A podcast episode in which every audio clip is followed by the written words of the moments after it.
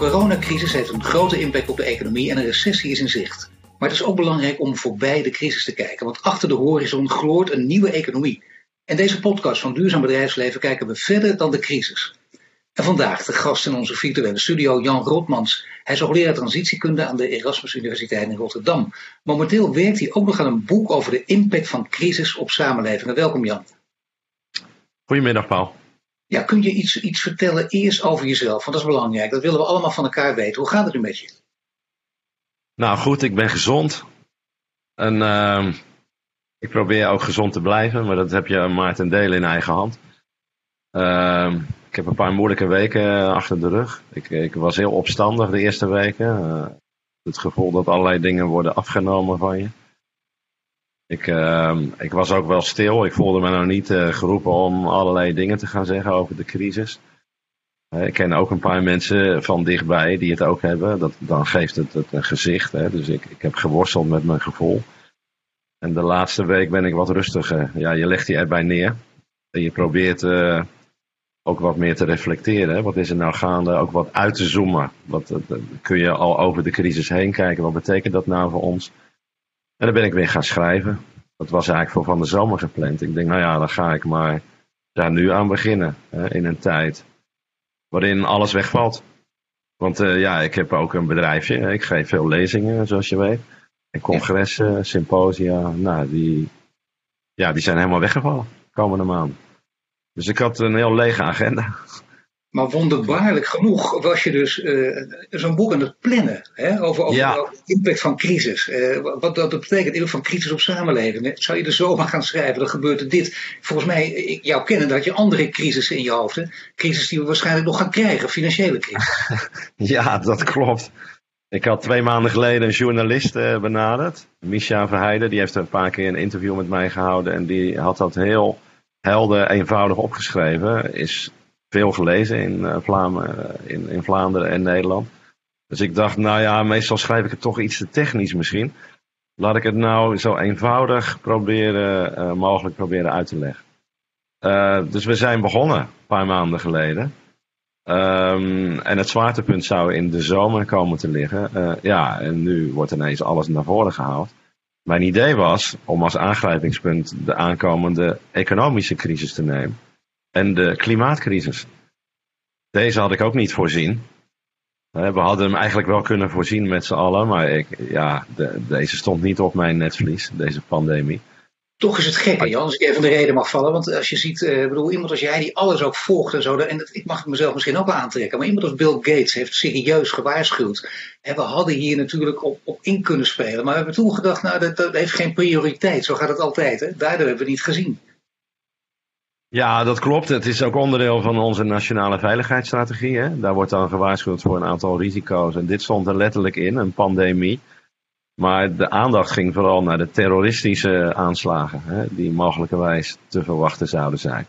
Ja. Dus um, dit, ik, ik ben weer teruggegaan naar mijn oude onderzoek over onzekerheid en risico. Ik heb weer uh, het Taleb erbij genomen over de zwarte zwanen en de witte zwanen. Um, uh, maar dit is eigenlijk geen zwarte zwaan. Hè. Dit is een blinde vlek, zoals wij het noemen. Dit is iets wat we eigenlijk wel wisten.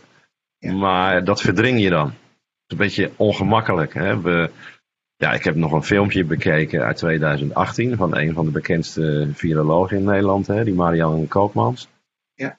En, en die waarschuwde er ook voor. Die zei overigens wel, als het gebeurt zijn we wel redelijk goed voorbereid. Nou, ja. dus, het is niet, ja, dus het is niet alleen uh, het niet willen zien, hè. je verdringt het uit je bewustzijn.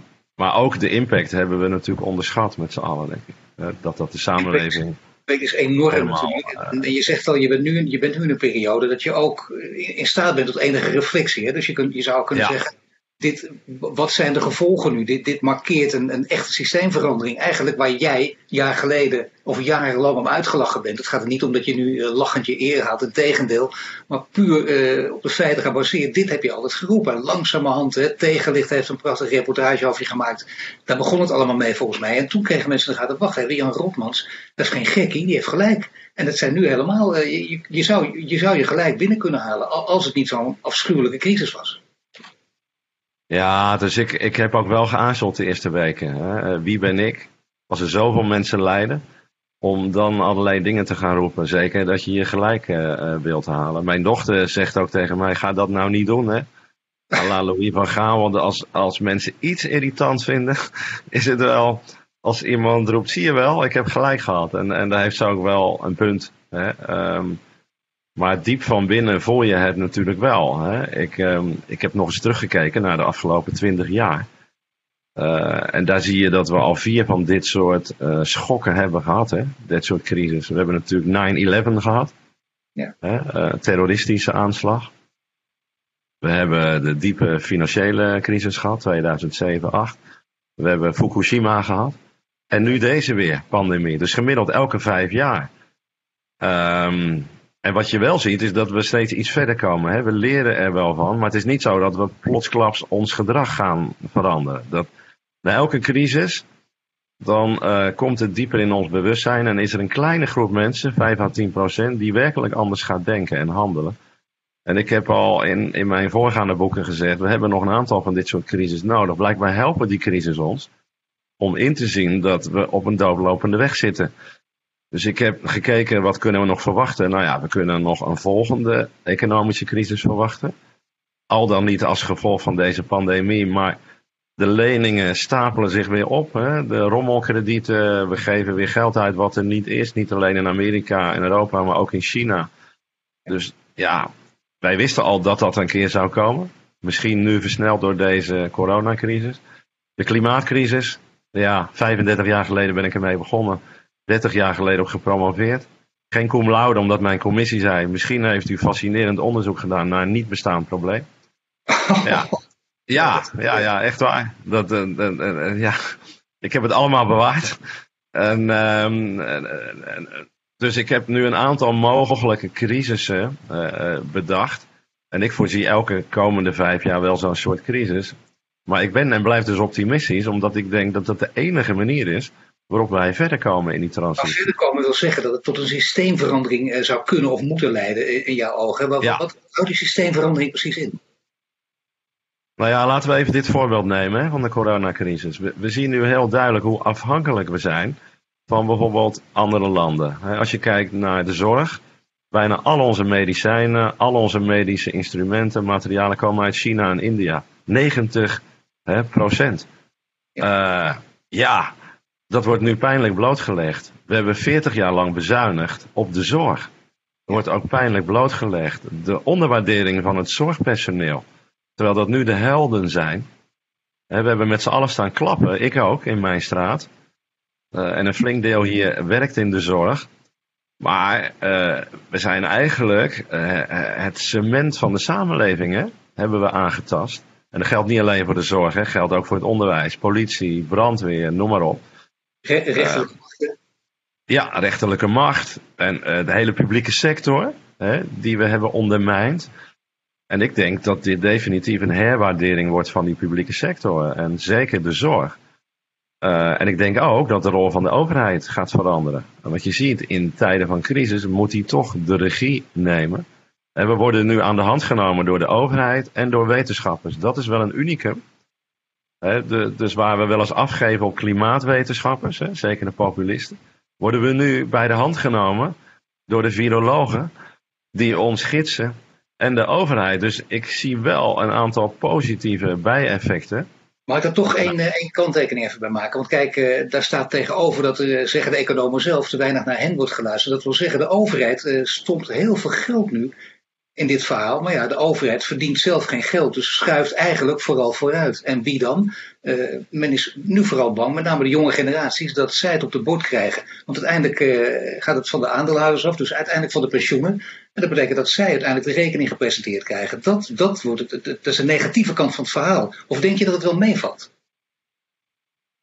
Nou, ik vind, uh, de, laat ik zeggen, het antwoord van de overheid tot dusver heel goed dus dat ze zeggen, nou, we hebben zuinig aangedaan de afgelopen tien jaar. Dus we gaan heel veel geld uitgeven om deze crisis te bezweren. Voor zover dat kan. Overigens, er is wel een groot verschil tussen theorie en praktijk. Hè? Ik moet zelf ook aanspraak daarop maken. En die loketten zijn allemaal nog niet open. Hè? Dus er wordt wel gezegd dat je er gebruik van kan maken. Maar de bureaucratie is weer barstig. Maar goed, ik vind die houding wel goed. Maar het interessante wat je nu ziet is eigenlijk, er zijn twee stromingen. Hè? En je kan het bijna filosofisch vertalen in de Kantiaanse stroming en de utilistische stroming. Hè? Dus de Kantiaanse stroming zegt elk mensenleven telt. We moeten er alles aan doen om elk mensenleven te redden. Ja. Uh, nou, dat is eigenlijk het gezondheidsstandpunt. Hè? Gezondheid gaat boven geld. Maar er is ook een utilistische stroming en die wordt nu per week sterker. Die zegt ja, maar wat betekent dit voor de jongere generaties? Leggen we niet de hele economie lam? En die jongeren hebben daar misschien nog jarenlang last van. En wat je nu ziet is dat er langzamerhand een verschuiving optreedt. Want het gaat eigenlijk over gezondheid versus economie. Als je dat dan als tegenstelling kan schetsen. Dat die economische pijler en dat geluid steeds belangrijker wordt. Want je kan natuurlijk een beetje, ja, gratuit zeggen. Veel mensen die nu doodgaan, met alle respect hè, voor het lijden wat er is, dat zijn mensen, voor een groot deel, die toch wel dood waren gegaan. Alleen nu wat eerder. Uh, en nogmaals, ik ken alle kanttekeningen, er zitten ook jongeren bij. Maar grosso modo is dat wat er gebeurt wereldwijd. Dus, um, en als je kijkt naar een zware griepgolf, dan gaan er zelfs nog vijf à tien keer mensen dood. Hè? Stel je voor dat we die in een normaal jaar iedere dag op het journaal zouden hè, uitdragen. Dan schrik je ook. Dus ik denk de komende maanden dat het geluid steeds uh, toeneemt van ja, leggen we nou niet alles plat voor een relatief kleine groep mensen. Ja, toch wat je die onderscheid dat jij maakte tussen Kantianen en utilitaristen is toch iets over te zeggen. Kijk, de utilitaristen uh, die hebben het niet alleen over geld, die hebben het natuurlijk ook over zaken als bijvoorbeeld, uh, hebben het ook over gezondheid, namelijk financiële stress die je ook kunt krijgen heel veel mensen die echt, je zegt zelf al, uh, dat geldt voor ons allemaal, denk ik. Uh, ik sta ook al eens op podia, je leidt discussies, die gaan niet door. Je ziet mensen de horeca, echt waanzinnig, met de oren klapperen, die een geweldige tent hadden, die misschien ten onder gaat. Je ziet dat de hele leger aan ZZP's van ondergaan. Je ziet in Europa Italië totaal verzuipen, wat uiteindelijk invloed op, de, op, de, de, de, euro kan hebben, die kan ploffen, Europa kan ploffen. Het zijn allemaal grote dreigementen, dreigende wolken die boven zijn hoofd hangen. En die kunnen stress veroorzaken en, dus een, en ongezondheid. Ja, helemaal mee eens. Tegelijkertijd, in deze fase van de crisis, hè, we zitten, laat ik zeggen, aan het eind van het begin van de crisis, is het onvermijdelijk dat je dit doet. De maatregelen die nu genomen zijn, zijn heel logisch. En dan hebben wij in Nederland nog een intelligente lockdown. Dus een deel mag nog doorgaan. Als je dat vergelijkt met Spanje en Italië, waar we overigens wel heel solidair mee moeten zijn, vind ik. Want dit probleem kunnen wij niet alleen in Nederland oplossen. We moeten dat in Europa oplossen. We hebben elkaar nodig. Er wordt een beroep gedaan op onze solidariteit. Nederland ook maar in, in, Ja, ja, maar in deze maanden, Paul, denk ik dat we niet anders kunnen doen dan deze maatregelen. Stel je voor dat we nu hè, de horeca weer open zouden doen. Uh, ja, dan kunnen er natuurlijk nog veel grotere hè, effecten ontstaan. En dan zijn we nog langer bezig. Dus ik denk dat deze discussie pas rond de zomer gaat spelen. Hè? En wat vind, je, uh, wat vind je van het begrip uh, dat, dat, dat, veel mensen nu tonen voor uh, ook de maatregelen van het kabinet op het gebied van klimaat? Hè? Dus dat ze zeggen, ja, agenda-vonnis, daar kunnen we nu even niet aan denken, nu even niet. Wie bestrijdt het op zijn gebruikelijke onhandige manier? Maar ja. Nou ja, maar goed, je denkt toch, uh, luister even jongens, dit, moet, dit, dit, dit, is, dit kan vaak zijn. Als mensen zeggen nu even niet, daar kunnen ze, dat spelletje kunnen ze heel lang gaan spelen. En die klimaatverandering, dat is natuurlijk een enorm thema. Wat denk je dat daarmee gebeurt? Ja, ook daar komen we in de volgende fase. Hè. In het begin zei iedereen, wauw, dat heeft een positief effect op het milieu en klimaat. Minder CO2-uitstoot, minder stikstof. Uh, en dat is allemaal waar, maar dat is een termijn effect voor dit jaar. Maar kijk even verder. De klimaattop in Glasgow is al afgelast uh, gisteren. En dat was ongeveer de belangrijkste voor de komende jaren. Want de voorgaande liep vast in Madrid. Dus de verwachtingen waren hoog gespannen. Ik krijg al allerlei verzoeken van collega's die zeggen: hé, hey, wacht even. Wat we normaal zien bij deze economische crisis, er wordt heel veel geld gepompt om de economie zoals we die nu hebben overeind te houden. Ja. Dus het geld gaat naar het bestaande. Dat gaat meestal ten koste van het geld in de nieuwe groene duurzame economie. Dus als we dit uitschuiven, hè, voor ons uitschuiven aan de ene kant qua urgentie, en we stoppen minder geld in de nieuwe economie en meer in de bestaande oude economie, ja, dan hebben we echt een probleem. Dan durf ik de uitspraak wel te doen, dan zitten we binnen tien jaar met een echte klimaatcrisis, die nog vele malen heftiger is dan deze. Dus dat, maar dat is het lastige. Ik, ik merk als ik er nu over begin, dan word ik bijna ja, bedreigd en beschimd door mensen die zeggen: hoe durf je daar nu over te beginnen? Weet je wel? Dat iedereen zit. Maar ik denk binnen een paar maanden dat we gewoon moeten zeggen: jongens, ehm, dit is weliswaar een reset. Maar als we hiervan leren, betekent het eigenlijk dat we nog meer middelen moeten stoppen in het aanpakken van het klimaatprobleem. Anders hollen we van de ene crisis naar de andere. Maar je zegt al, Glasgow inderdaad afgezegd. En, uh, het is juist geboden om naar lange termijn te kijken. Het is heel goed dat je zelf ook uh, de, de, deze toevoegingen maakt. Hè? Want je begrijpt de emotie van mensen op dit moment. Ja. Kijkt ook vooruit. En diezelfde mensen zijn er misschien wel bij gebaat dat het ook allemaal goed komt. Ook op lange termijn. En dat wil zeggen dat je bijvoorbeeld de Green Deal in Brussel. Uh, dat je innovatie, bedrijfsleven op dit soort terreinen ook ruim baan blijft geven. Ja, helemaal eens. Het paradoxale van deze tijd is, we hangen nu nog in onze emotie en dat is volslagen begrijpelijk. Maar we moeten toch binnen een paar maanden uit die emotie stappen en zeggen, jongens, als we nou willen voorkomen dat we elke vijf jaar in zo'n crisis komen, dan moeten we nu gaan doorpakken. De Green Deal moet van de grond komen. Eigenlijk hebben we in Nederland ook een doorvertaling nodig van zo'n Green Deal. Die eigenlijk breder is dan het klimaatakkoord in Brussel. We moeten mondiaal um, de zaak gaan aanpakken, want bijna alle landen lopen achter bij de toezeggingen die ze hebben gedaan in Parijs vijf jaar geleden. Ja. Um, dus eigenlijk vanuit onze emotie en gevoel moeten we ons kunnen inbeelden binnenkort wat bijvoorbeeld een klimaatcrisis betekent hè, wereldwijd. Nou, dan zou je het over 10 à 100 keer zoveel doden hè, uh, kunnen hebben als nu. Uh, dus het gevoel moeten we vertalen in iets positiefs om te voorkomen dat we naar de volgende crisis hollen, de klimaatcrisis. En dat was eigenlijk de aanleiding voor mijn nieuwe boek. Ja. Maar ik worstel er zelf ook mee, hè, zoals je uh, begrijpt. En ja, wie niet? Het is, ja, maar die discussie... Dat kun je nagaan als je daar zo mee worstelt. Hè? Ook iemand als jij die al jarenlang uh, actief is op dit terrein, daar heel veel van nagedacht heeft. Ook heel veel mensen heeft toegesproken in zalen. Ook met charisma mensen toegesproken.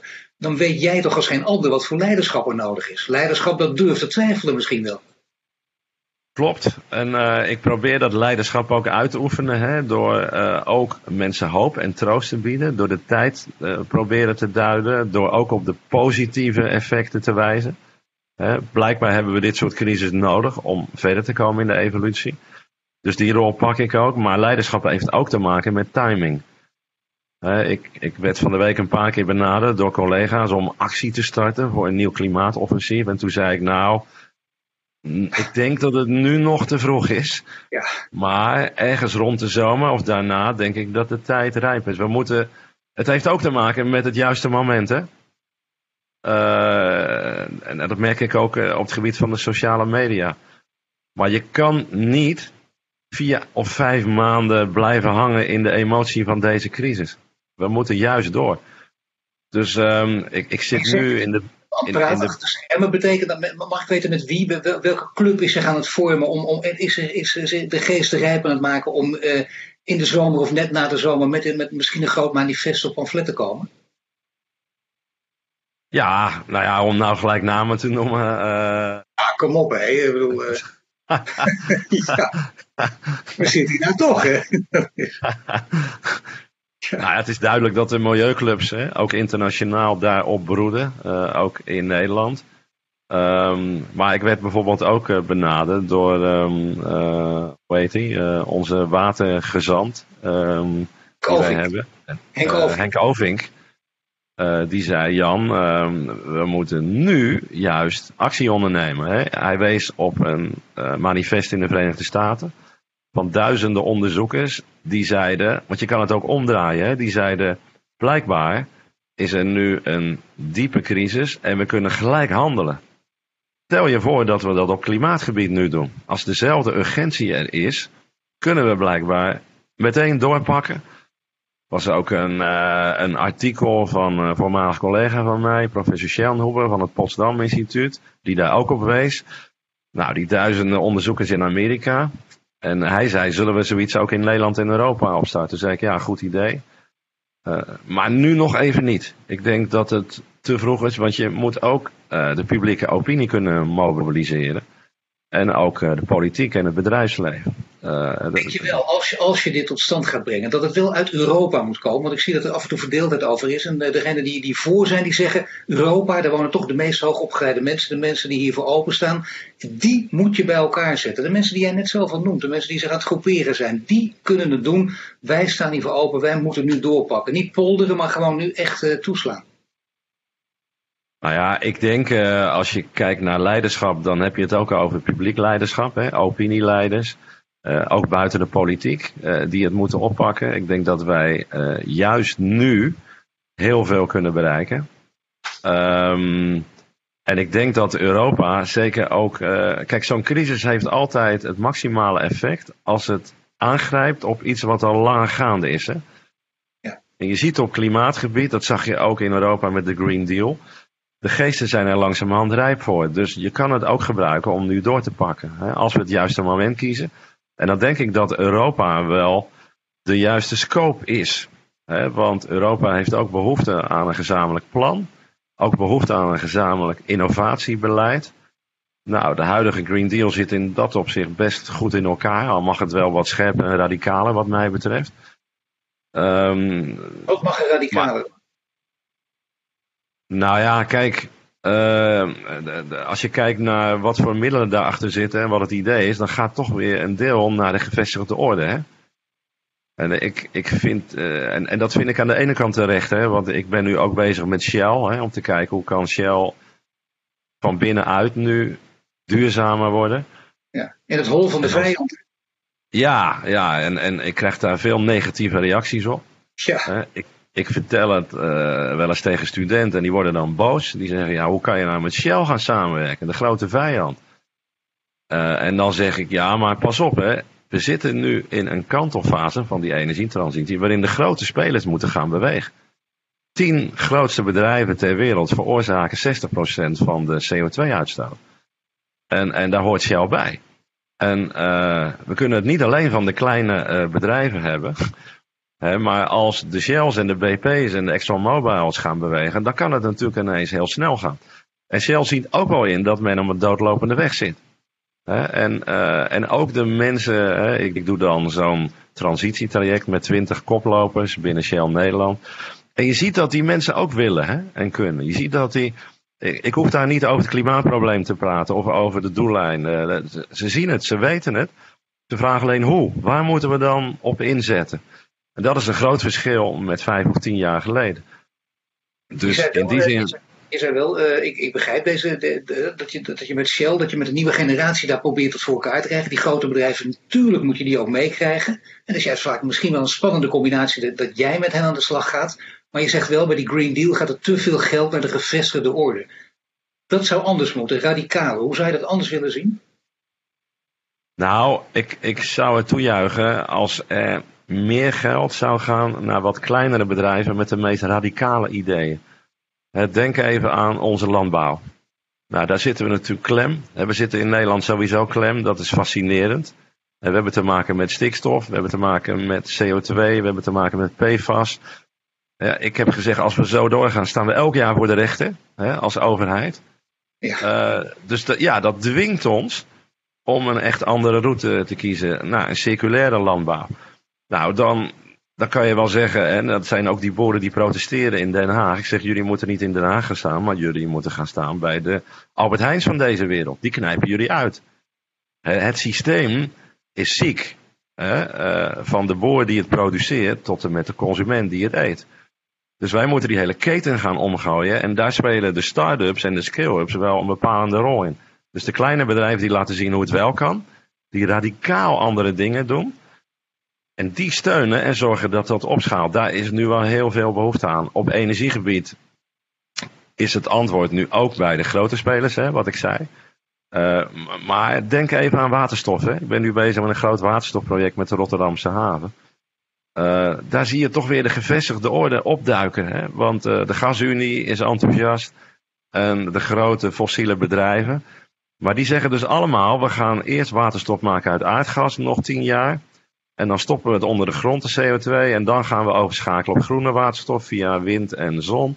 En dan na 2040 kunnen we dat op grote schaal doen. Dan zijn we dus alweer 20 jaar verder. Maar dat is, in de, dat is in het licht van de geschiedenis toch helemaal niet zo ver. Ik bedoel, als dat plan wordt uitgerold, dan denk je, nou dan heb je toch allerlei partijen waar je in eerste instantie niet aan gedacht had, die zitten bij elkaar. En dan heb je binnen 20 jaar iets moois tot stand gebracht. Ja, eens. Uh, maar twee dingen. Stel je voor dat je die anderhalve graad doelstelling wil halen uit Parijs. Ja, die haal je op deze manier niet. Twee graden zelfs ook niet. Uh, en we moeten ook denken aan de Tesla's van deze wereld. Kijk, uh, transities en doorbraken daarin komen zelden tot stand via klimaatakkoorden hè, en convenanten. Die komen vaak van gekken die ideeën hebben waarvan anderen zeggen dat is onmogelijk. Hè, toen Tesla begon, werden ze al failliet verklaard. Weet je wel, dat, dat kan helemaal niet. En, en, en Elon Musk wilde niet zozeer de elektrische auto pushen, maar meer het energievraagstuk oplossen. Ja. Uh, en hij heeft een geweldige impuls gegeven aan de auto-industrie.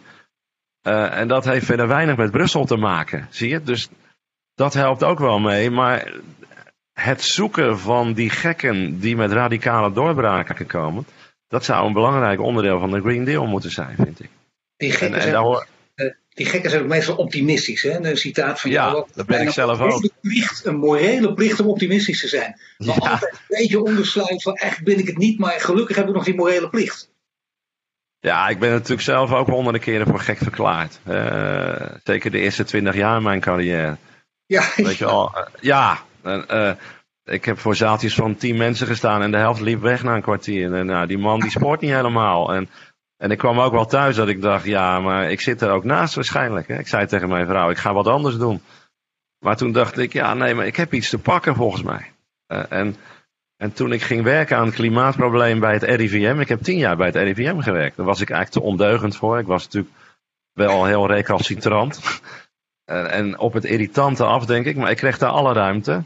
En, en, en mijn toenmalige baas, Klaas van Egmond, toen ik over klimaat begon, zei hij dat is te onzeker. Alles staat nu in teken van de verzuring.